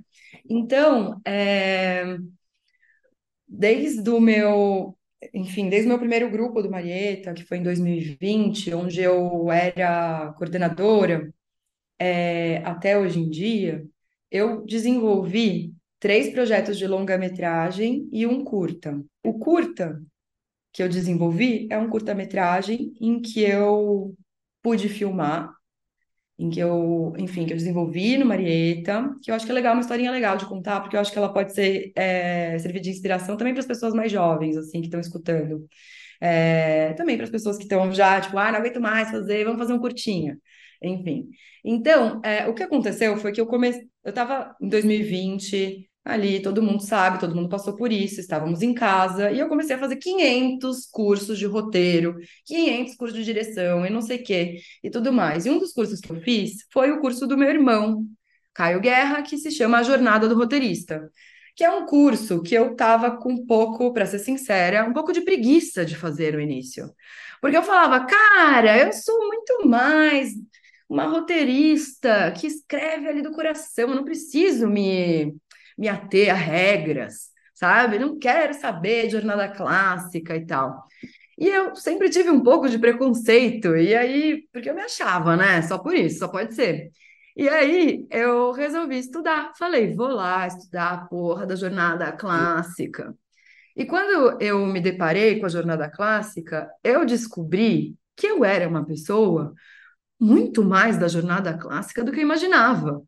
E aquelas ferramentas, não, juro por Deus, e aquelas ferramentas daquele mundo quadrado que eu achava que era, eram ferramentas que me libertavam, que não me amarravam. Então foi muito incrível. E aí, nesse momento em que eu descobri tudo isso pela primeira vez, é... eu quis me desafiar. E eu falei, beleza, eu vou fazer algo que eu nunca fiz. Vou escrever um filme para criança, é, dentro de uma narrativa de uma jornada de herói clássica. E eu quero, e eu sempre tive muita consciência desse lance do tema, né? Para mim é uma coisa que sempre é algo muito claro dentro dos meus filmes, qual é o tema que eu quero tratar, qual que é, enfim. Então eu sempre tive muita clareza disso. Então eu queria falar sobre tecnologia e sobre a pandemia. E como eu queria fazer isso? Eu queria fazer esse filme pelo olhar do meu gato, que se chama Piero Maria. Então, eu fui lá, escrevi esse roteiro, mandei para o grupo de desenvolvimento, todo mundo palpitou. E como eu estava trancada dentro de casa na pandemia, eu filmei com meu celular. E aí eu filmei com meu celular, eu editei o vídeo, eu mostrei de novo para o grupo. Aí o grupo foi lá, fez novas críticas, é, falou que o cocô do gato estava mal colocado na câmera, não estava coerente com não sei o quê. Então foi muito engraçado porque eu pude fazer esse experimento, sabe? Essa brincadeira. E aí, depois que eu fiz essa filmagem bem tosca aqui em casa, eu mexi no roteiro, eu enviei para um festival que tem aqui em São Paulo, um festival não, um edital que tem aqui em São Paulo que se chama PROAC, que é mais especificamente para o Prêmio Estímulo, e eu ganhei o Prêmio Estímulo para filmar esse curta. Então foi muito massa porque eu tive dinheiro para filmar, ou seja, para refilmar. E eu acho que essa é uma história muito legal porque ela ela fez com que eu entendesse muitas coisas, com que eu aprendesse muitas ferramentas e com que eu me melhorasse como roteirista mesmo, porque antes eu tinha alguns preconceitos da diretora autoral que eles foram muralha abaixo, assim, sabe? Foi muito maravilha maravilhoso, foi muito transformador. Então, é, aquilo que eu falei antes, de que o meu eu roteirista me melhora como diretora, o diretora me melhora como montadora e tudo mais, é muito massa. E o meu processo artístico, dentro do meu processo, eu gosto muito de sempre escrever uma cena, e como eu monto também, eu sempre tento fazer um monstro dessa cena para ver se ela funciona. E eu mesmo gravo os áudios, eu mesmo gravo a, a, as cenas, e aí eu faço é um material muito pessoal que eu mostro para pouquíssimas pessoas, mas ele faz com que o meu roteiro melhore o tempo todo, porque eu já vou testando. Então, eu testo, puta, não deu certo, deixa eu voltar, vou dar um passo atrás. Então, esse filme do Piero, ele foi muito importante para mim, porque ele serviu muito como esse processo. E eu acho que ele também é um case do Marieta, porque é um filme que ele passou pelo processo e ele foi e voltou algumas vezes, e evidentemente ele ficou um projeto muito melhor do que ele era no início. Então, eu sou muito agradecida às pessoas que, assist... que leram o roteiro, que assistiram aquele primeiro corte, que deram palpite, que depois re... releram o roteiro e fizeram com que o filme surgisse, né? E o legal é que esse filme agora já foi lançado, ele foi lançado no Kinofórum, ele ganhou um monte de preminho, é... e ele é um filme para criança, e as crianças, elas dão muita risada. Ele passou agora no Kino Arte, que é um festival bem massa, lá de Londrina, e aí a curadora me mandou um vídeo da galera, das crianças assistindo, e as crianças, tipo, ah! lógico, eu apelei, né? Também coloquei como protagonista um gato, né? Então, eu acho que isso é muito legal. E aí eu acho que também pode ser massa eu falar do meu longa, que eu acabei de filmar, como o Pipo disse, faz Mas que três também, semanas. também passou pelo, pelo Marieta. Passou, ele tem Legal. uma historinha um pouquinho diferente, assim. É, Mas eu também acho que ele também surge nesse lugar da coletividade, nesse lugar dessa, desse fervilhar, é, fervilhar artístico dentro de um ambiente que faz com que a gente não tenha medo de errar, sabe? Então, dentro do Marieta, a gente tem os grupos de desenvolvimento, que eu contei um pouquinho, e que, enfim, esse projeto fez o, Os Muitos Mundos de Piero Maria, que é o nome desse curta que eu acabei de contar para vocês, fez parte. É, ah, e o Jabá é: os grupos de desenvolvimento estão com inscrições abertas e vão Opa, ficar com as inscrições falar. abertas até. ah, importante falar, até dia 4, até dia 4 de fevereiro. E saibam que eles são bem concorridos hoje em dia. Na última, inscri... Na última vez que a gente abriu, acho que a gente recebeu 550 inscrições. Então é muita gente, é, mas a gente também tem bastante vaga. Mas assim, é bem concorrido. Então, caprichem. O projeto do meu longa, que se chama O Monstro, por enquanto ele se chama assim, talvez tenha que mudar de nome, mas eu gosto bastante desse nome. É, ele começou num lugar muito. Assim, enquanto eu estava dirigindo o filme do Piero, eu estava também ainda, eu também estava participando de grupos, coordenando, escrevendo novas histórias. Enquanto eu estava dirigindo o filme do Piero, eu participei de um clube de escrita, que é um clube de escrita que a gente tem dentro do Marieta, que é um programa gratuito que a gente tem dentro do Discord A gente tem lá no Marieta, a gente tem as nossas sedes físicas, mas a gente também tem a nossa sede virtual. Então a gente tem um servidor lá no Discord que a gente faz algumas atividades gratuitas para quem participa do Marieta. E tem um clube de escrita, que é um programa gratuito que a gente que a gente faz. É, sempre a gente tenta fazer dois meses por semestre e a gente faz uma coisa contínua, onde a gente deixa aberto para as pessoas poderem ou não participar todos os dias, todos os dias da semana. As pessoas sabem que tem um horário lá que elas podem entrar e fazer parte do clube. E aí, na época, o clube funcionava da seguinte forma: a gente tinha algumas palavras, a gente sorteava a palavra do dia, e cada um que estava lá tinha que escrever, feito a louca, por meia hora, sobre qualquer coisa. E aí, é, é muito legal, porque quando você é muito regular nesse tipo de atividades, e o clube ele, ele funciona por 40 minutos, uma hora mais ou menos. É bem curto, mas é um, era um estímulo de escrita constante é, no qual eu estava fazendo parte. E aí eu comecei escrevendo, ah, palavra, peixe. Ah, vamos escrever sobre peixe. Escreve qualquer porra sobre peixe. Ah, saiu uma merda meu texto hoje. Tudo bem, não tem problema. E aí no fim do, do encontro a gente lia, todo mundo lia os seus próprios textinhos, né? E aí, numa dessas, eu comecei a criar uma personagem, que era a Lara, que era uma montadora de filmes publicitários, especificamente montadora de monstros, que era o que eu contei lá no começo para vocês, uma, uma mulher de uns 40 anos, mega frustrada. E eu comecei a desenvolver essa personagem, e a cada palavra, é, a cada dia que eu ia no clube, sei lá, decepção, é, orgulho, sabe? Tipo, palavras aleatórias, eu ia escrevendo um pouco sobre a minha personagem. Então foi muito massa, porque o meu trabalho do monstro, ele surgiu pela protagonista, sabe? E eu acho que é um lugar muito esquisito, muito e foi muito tipo interno assim. Era muito dentro de um e se meu. E se eu não tivesse conseguido me tornar diretora e realizar os meus filmes e tivesse ficado amargurada montando monstros? Então acho que ele começa muito o processo desse filme começa dentro do Marieta em algum lugar e nesse lugar coletivo do erro, sabe? Do exercício, né? É, do exercício, escrevia cada cagada, gente, que é assim, e era muito massa, porque eu podia ler e todo mundo dava risada depois, meu Deus, daí tá ruim, mas não desista da sua personagem, ela é muito boa. E tinham pessoas lá no clube que eram regulares, assim, tipo a Clara Hermeto, a Lara Coer, e elas falavam, vai, escreve, escreve. Então era um estímulo, a escrita é muito grande. E aí, chegando mais no finzinho do começo dessa história, né? No começo do porquê eu filmei esse filme, abriu o edital do PROAC, é, ano passado para filmagem de longa-metragem de baixo orçamento.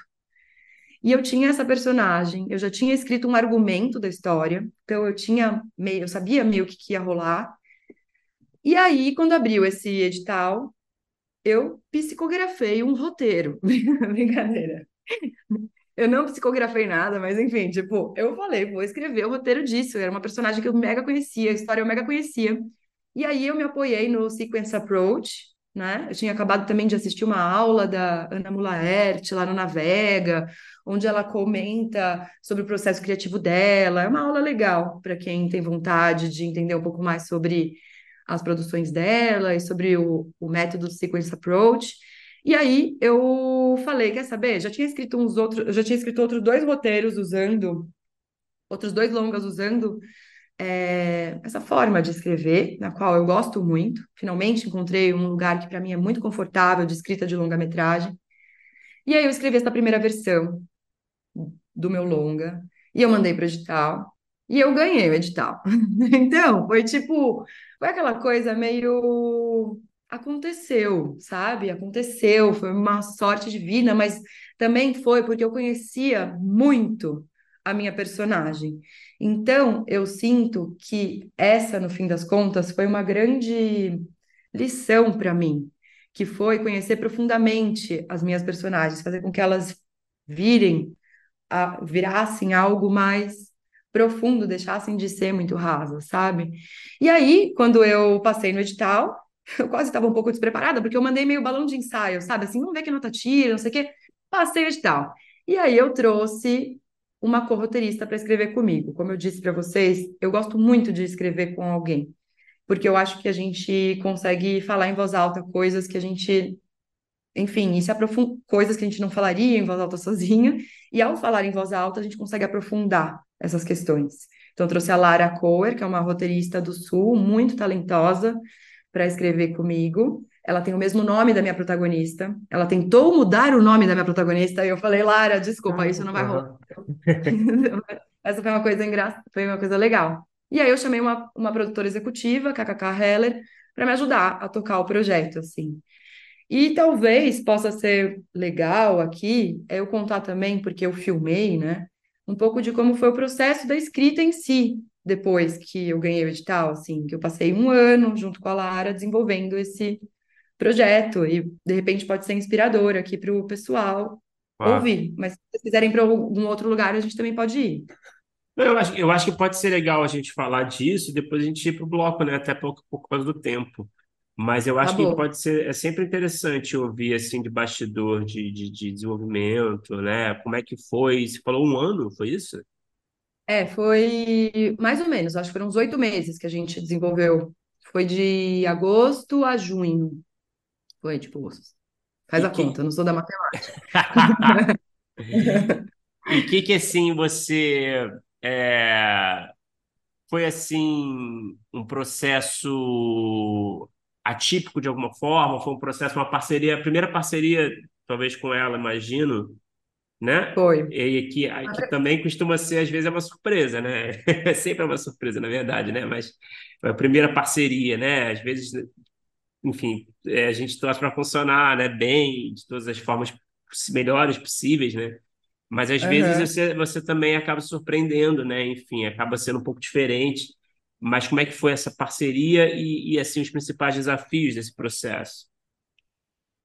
Total, eu acho que foi uma parceria muito maravilhosa, dei sorte. Mas eu já conhecia a Lara, já conhecia os, os, os roteiros dela, a produção dela, porque ela também foi uma participante de um grupo do Marieta. Então a gente esteve junto, discutindo e se lendo por muitos anos. Então, quando a gente começou a escrever junto, a gente já se conhecia, já conhecia as falhas, já conhecia as coisas boas. Então, eu acho que foi um processo muito natural de escrita com ela. Eu me senti muito honrada de poder dividir essa história com ela. A Lara também é montadora, então acho que tem a ver também é, com a nossa protagonista. Então, chamei ela por várias razões. Então, uma coisa assim, eu acho que a primeira coisa que eu acho legal de falar desse projeto do Monstro, ele é o meu primeiro projeto como diretora é, de longa-metragem. Então, eu queria filmar ele. Então, eu sabia que ele tinha que ser um roteiro simples. Eu sabia que ele tinha que ser um longa-metragem longa curto, poucas locações, poucas atrizes. Então, eu tinha essa consciência. E aí, juntando todos esses fatores, eu sabia que eu tinha uma limitação criativa e foi meio que isso que aconteceu. É... Enfim, eu acho que a primeira coisa que a gente fez, eu e a Lara, foi pegar o meu roteiro que eu enviei para o edital e foi fazer as coisas mais básicas possíveis. Foi a gente entender qual era a temática que a gente queria falar. Eu quero falar sobre inveja. Mais especificamente, eu quero falar sobre a inveja dentro do mundo audiovisual. Então, a, a gente foi. Existe isso?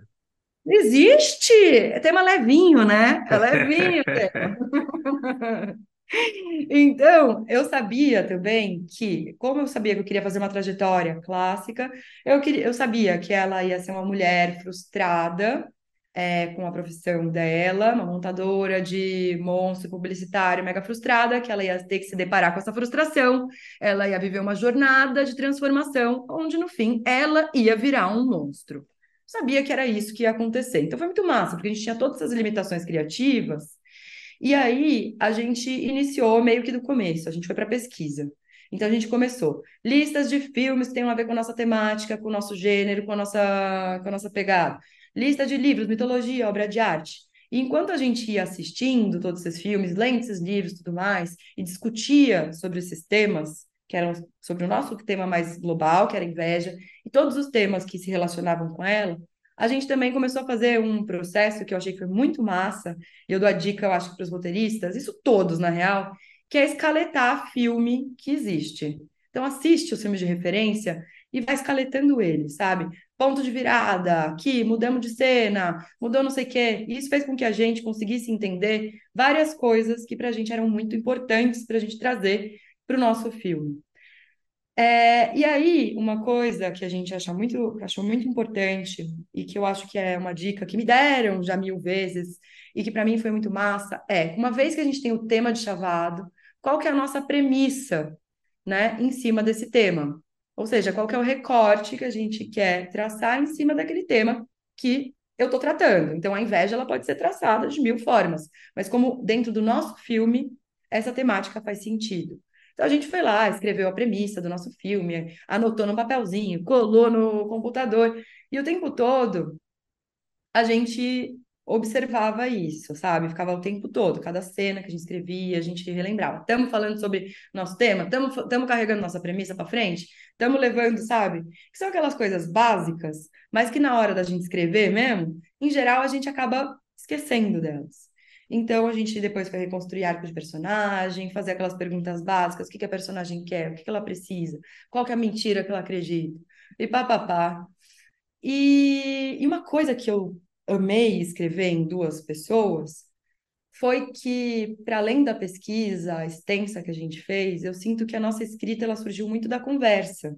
A gente ficou muitos meses conversando a gente, tipo, mapeou todas as nossas invejas, a gente mapeou todas as nossas infelicidades, sabe? Tipo, do zero aos cinco anos, qual eram as minhas invejas? Então, tipo, a gente usurpou o tema até o fim, sabe? Assim. Então, foi muito massa, porque quando a gente ficou fazendo isso de agosto a novembro, a gente quase não escreveu nenhuma linha, a gente mapeou tudo. Para na hora que a gente foi realmente escrever a escaleta, porque a gente voltou para trás, né? a gente falou, beleza, vamos dar um passo para trás, a gente voltou e reescaletou tudo. Foi muito doido, porque o filme ele andou sozinho, sabe? Assim, a história existia lá, porque a gente conhecia a personagem, a gente conhecia a temática, e a história parecia que foi assim, blá! E aí a gente fez isso em quatro versões de escaleta, mais ou menos, e aí depois a gente partiu para o roteiro, assim. E uma coisa que foi muito doida quando a gente foi para o roteiro foi que o nosso filme ele tem uma personagem, uma protagonista que o filme se passa quase inteiro dentro de uma casa e é um filme muito silencioso. E quando a gente foi abrir assim da escaleta para o roteiro, é... o filme ele não tinha o tamanho, o número de páginas que o filme de fato teria. E a gente, puta que pariu, velho. E aí as pessoas começavam a ler, falavam, ai, tá muito curto, mas eu sabia que Mas tinham quantas lá... páginas, desculpa? Uh, quando o pessoal começou a ler, estava com umas 45 páginas. Nossa. Eu queria que o filme tivesse 75. Sim, mas sim. é um filme silencioso. Então, como que a gente começou? O que a gente fez? A gente começou a ler roteiros, e essa é uma coisa muito legal, eu acho que também para para gente que escreve, é ler roteiros de outras pessoas, tá o tempo todo em contato. E a gente foi ler o roteiro, vários roteiros, e a gente já chegou no roteiro do A Quiet Place. Sabe aquele filme lá que o mundo tá acabando?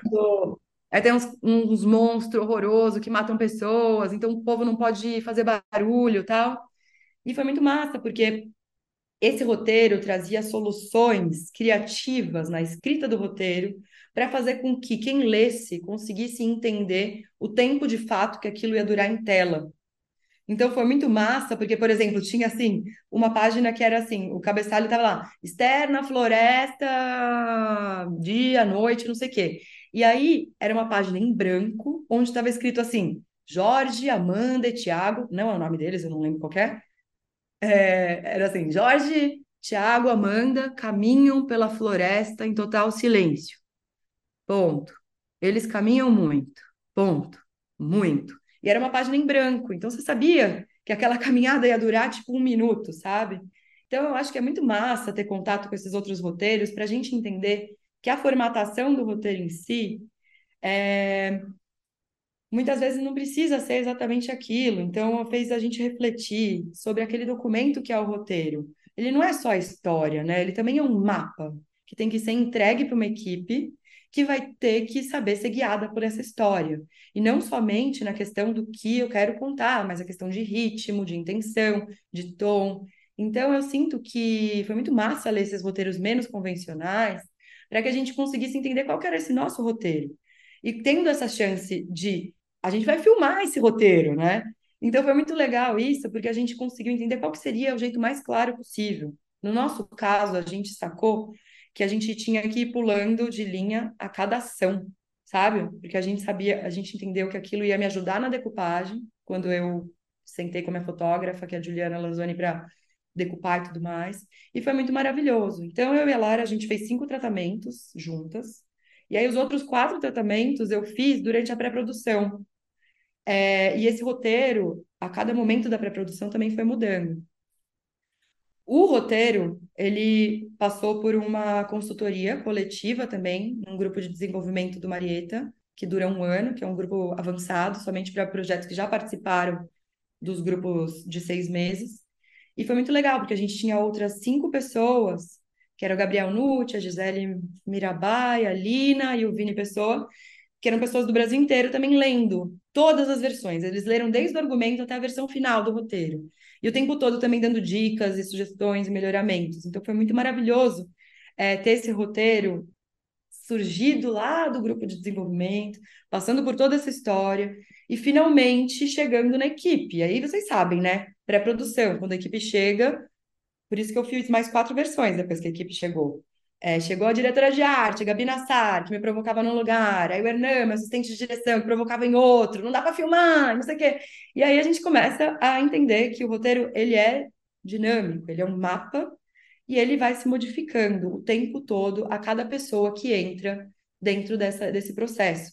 E aí, quando as atrizes chegam, eu ouvi outro dia o podcast aqui com a Laís Bodans, que ela falou bastante disso, sobre esse processo com as atrizes, então ouçam o podcast dela para ouvir é, a conversa com ela sobre a atuação. E para mim aconteceu a mesma coisa. Quando as atrizes entraram no processo, o roteiro teve que mudar novamente.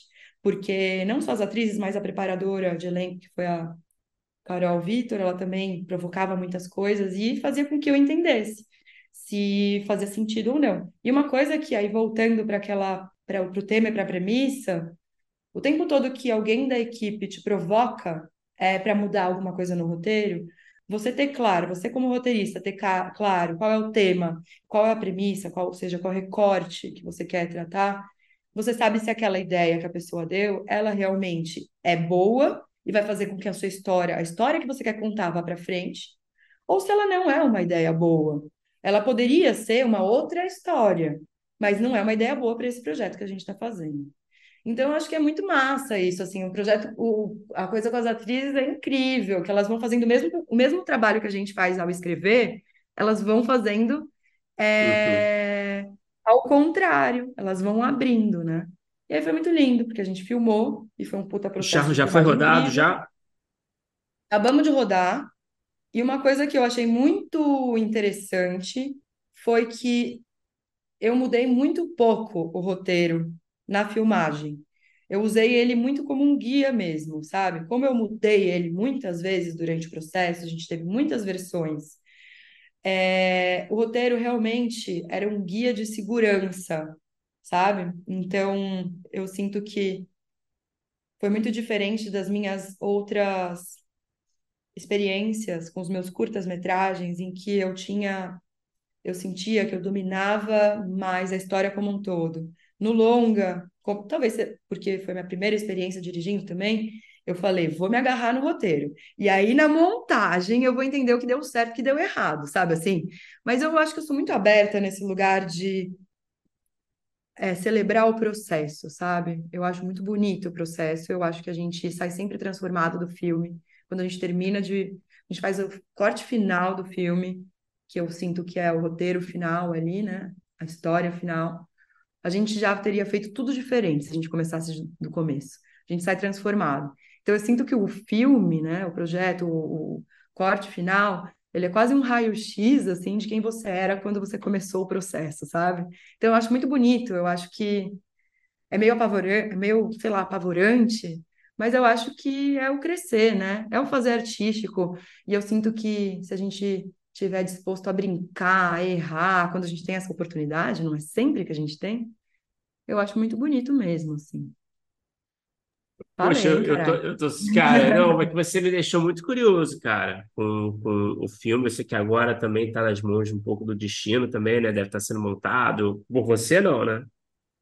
Não, não, tô Tá, com o montador, que é o Gui tá, Bechara, ele montou meu último curta e também várias publicidades e videoclipe, eu gosto muito dele. tá. Ele é bem talentoso e ele tem uma experiência já com longa série e tal, que vai me ajudar muito, porque eu já tava assim, vamos, Gui, quero ver, um", sabe? Ele, calma, gata, agora é É, tempo. dá tempo ao Ele falou assim, tempo, é né? tempo, vai com calma, sabe? Então foi muito bom isso.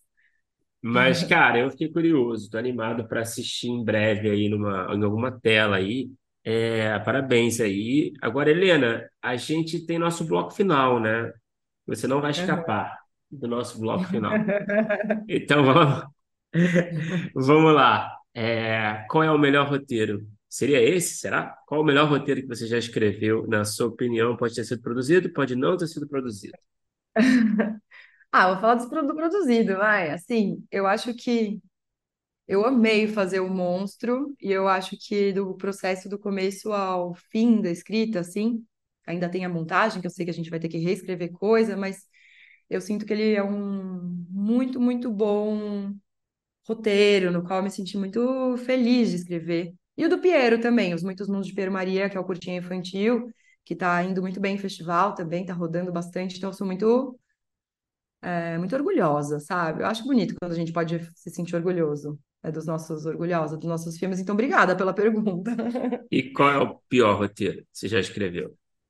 Pode Tá ser, pode ser não, não produzido também, né? Para É, facilitar, mas vale eu tudo. sei, eu sei pra caralho qual que é o meu pior roteiro, é o meu TCC da faculdade. Ele é assim, ele é péssimo. É- Era, nossa, é um desastre. Aquele filme, Mas o se que, você você quer dar algum, só alguma você informaçãozinha, só para a gente sentir o gostinho de, de quão ruim era? Como ruim era? Era uma coisa que eu queria falar sobre um sentimento que eu estava vivendo naquele momento, onde eu era, vou falar, onde eu era amante de uma pessoa mais velha que eu.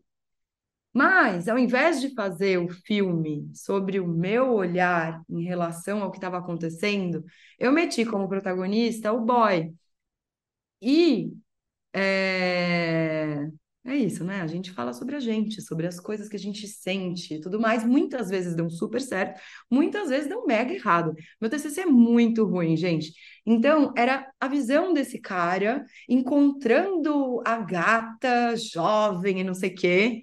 Nossa, gente, é muito ruim, assim. É aquele filme que eu tenho vergonha de mostrar. Ele chegou a passar em festival, sabe? Assim, rodou um pouquinho. Os meus filmes de faculdade, todos rodaram bastante, os meus filmes, é, estudantis. É, três deles eu tenho muito orgulho de ter feito, mas o meu quarto filme eu não tenho orgulho de ter feito, que é o meu TCC. Mas eu acho que é isso, a gente faz e a gente erra.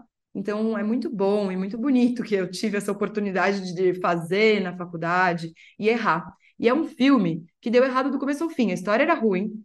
E lá na FAP, a gente film... a gente tinha exercícios que a gente filmava com película naquela época. Então, meu primeiro filme a gente filmou com 16 milímetros, depois segundo 16, e o TCC também a gente, o TCC foi 35 milímetros. Porém, como eles davam a câmera na nossa mão, a gente fazia a, lou- a louca, é, metade do meu filme, do meu TCC, que foi filmado em 35 milímetros, foi colocado ao contrário dentro da, dentro do ro- rolo, enfiaram o rolo ao contrário na câmera. Então, é, a gente não tem, as a gente não tinha as imagens Caramba. também, de metade da filmagem foi para o saco. E aí eu descobri que existe uma técnica que se chama red scale, que é quando você pega o filme, o negativo, e coloca ao contrário é, com o intuito de deixar ele todo vermelho, mas aí você tem que fo- fotometrar diferente, tudo mais, coisa que a gente não tinha feito. Então o filme ficou assim, tipo, vermelho, é um horror, assim. O meu TCC é muito tosco, gente. Então, palmas pro nosso pior filme, obrigada Olha, pela Helena, pergunta. confesso que eu fiquei curioso, fiquei curioso de ver também, tá? Nunca vai Uma das melhores respostas dessa pergunta. E Helena, o que que você assistiu? Pode ser nacional, estrangeiro, pode ser qualquer formato, pode ser longa, pode ser série. Que quando terminou você pensou, pô, eu queria ter escrito isso. Muita coisa que eu andei assistindo recentemente, mas Pode assim, ter mais de uma resposta. tá. Quando eu tava fazendo o, é, a pesquisa, assim, eu tô absolutamente psicada no meu longa-metragem, tá? Então, desculpa qualquer coisa aí se eu falei pra caralho, mas é. Acho que a gente fica assim, quando a gente fica tanto tempo, né? Tantos anos escrevendo um mesmo filme. Então, eu vou falar, acho que, de duas referências de filmes que eu queria ter escrito e que a gente usou como referência para o nosso filme. O primeiro é o Shrek. A gente usou o Shrek como referência, assim. Foi o primeiro filme que a gente assistiu, não tem nada a ver com Shrek, mas eu acho um puta roteiro, tanto um quanto dois. Eu celebro esse filme pra caralho. E outra referência bem grande também para o nosso longa, é, que já ia mais para esse lugar do terror psicológico, é o Cisne Negro, do Arono, Aronofsky. Eu não sei se ele escreveu também, teria que pesquisar, mas. É, Eu acho que sim. Será? Teríamos que pesquisar. Que vale a pesquisa mesmo. Vale mas a é pesquisa, que... eu, eu acho um puta roteiro, terror psicológico. Ele é muito num lugar também que eu gosto, que é meio fabular também, assim, sabe? Que sai do, sai do nível da realidade, que eu acho que é parte da minha pesquisa. Não, pior e que não acho... foi, não foi ele. Não foi? Não foi ele, não foi ele. Não foi ele? Depois então a gente. Quem que foi? Você sabe dizer? Cara, foi ele sou... também. Foi ele também? Giovanni. Bastidores. Da... Bastidores. Roteiro, Dario Konofsky, Andres Heinz, Mark Hyman, John J. McLaughlin. Um bando ah, de é boy. É bom que é bom que saia aqui, eu gostei da participação. A gente pode fazer um feat até no... Participação especial gatão, que é como eu chamo ele. E aí, é... não, esse filme é muito bom, né? Porque ele é muito simples. Assim, ele não é simples a filmagem dele, mas o roteiro é muito simples. A mãe, aquela repressora, filha da puta, quer que a filha dela seja perfeita. A Nina, que é a protagonista, quer ser perfeita. Mas ela vai fazer a peça do cisne negro, ela vai ter que dançar isso e ela vai ter que descobrir qual que é o lado negro dela, né? Qual é o lado do cisne negro dela, que é o lado mais traiçoeiro, mais a louca, tudo mais, para conseguir chegar na perfeição. E eu acho realmente foda, velho. E a frase final dela, quando ela cai lá no fim, enfim, dando spoiler pra caralho, fala justamente sobre a motivação, enfim. Então eu acho realmente um puta roteiro. Eu queria ter escrito, não queria ter filmado, porque eu acho que a filmagem tá muito boa. Muito boa, eu acho que eu nem mudaria muita coisa. Então é um roteiraço para mim. E Helena, para terminar, qual é o projeto pessoal que você tem que você ainda não conseguiu realizar? Você quer muito realizar algum dia, está no topo da sua lista, é claro, fica à vontade para falar quanto você quiser, né? Para ninguém, nenhum espertinho roubar uhum. essa ideia. É, né? Mas é.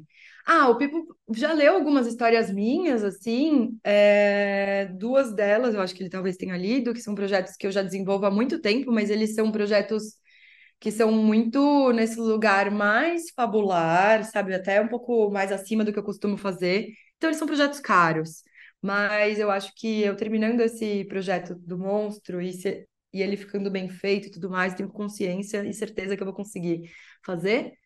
São dois que eu já estou desenvolvendo. Um chama Então Morrer é Assim, que é sobre morte. Eu acho que esse é mais factível. Ele é filme de adolescente, eu adoro esse tipo de filme, é uma das coisas que eu gosto também.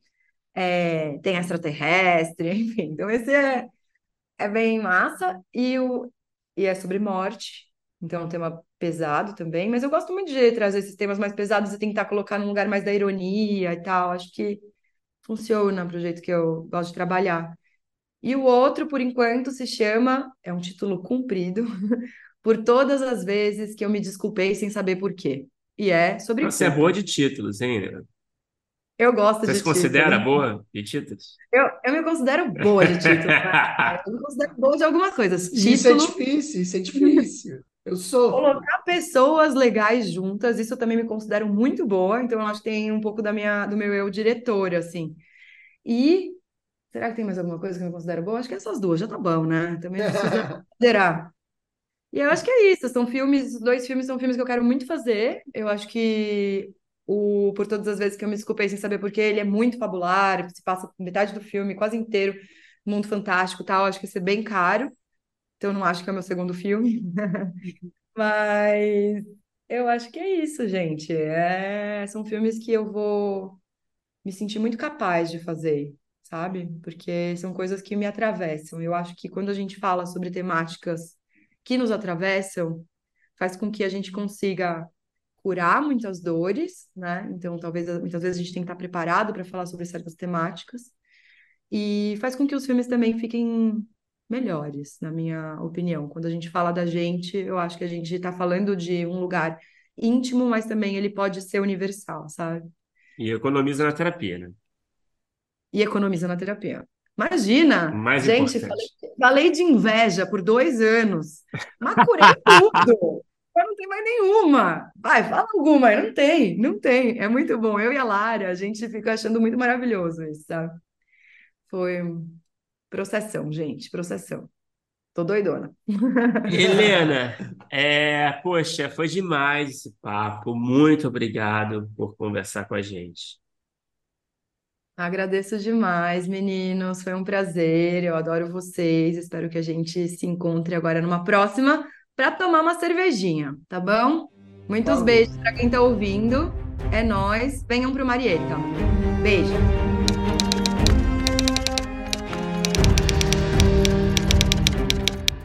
Opa, chegou até aqui? Muito obrigado por escutar. Conheça nossa campanha de apoio na Aurelo em escute.orelo.audio barra primeiro tratamento. Por lá você pode ganhar recompensas exclusivas e nos ajudar a continuar conversando com os nossos roteiristas favoritos. Tem dicas, comentários ou sugestões? Fala com a gente pelas nossas redes sociais e não se esqueça de assinar o feed do primeiro tratamento pela Aurelo. Até a próxima!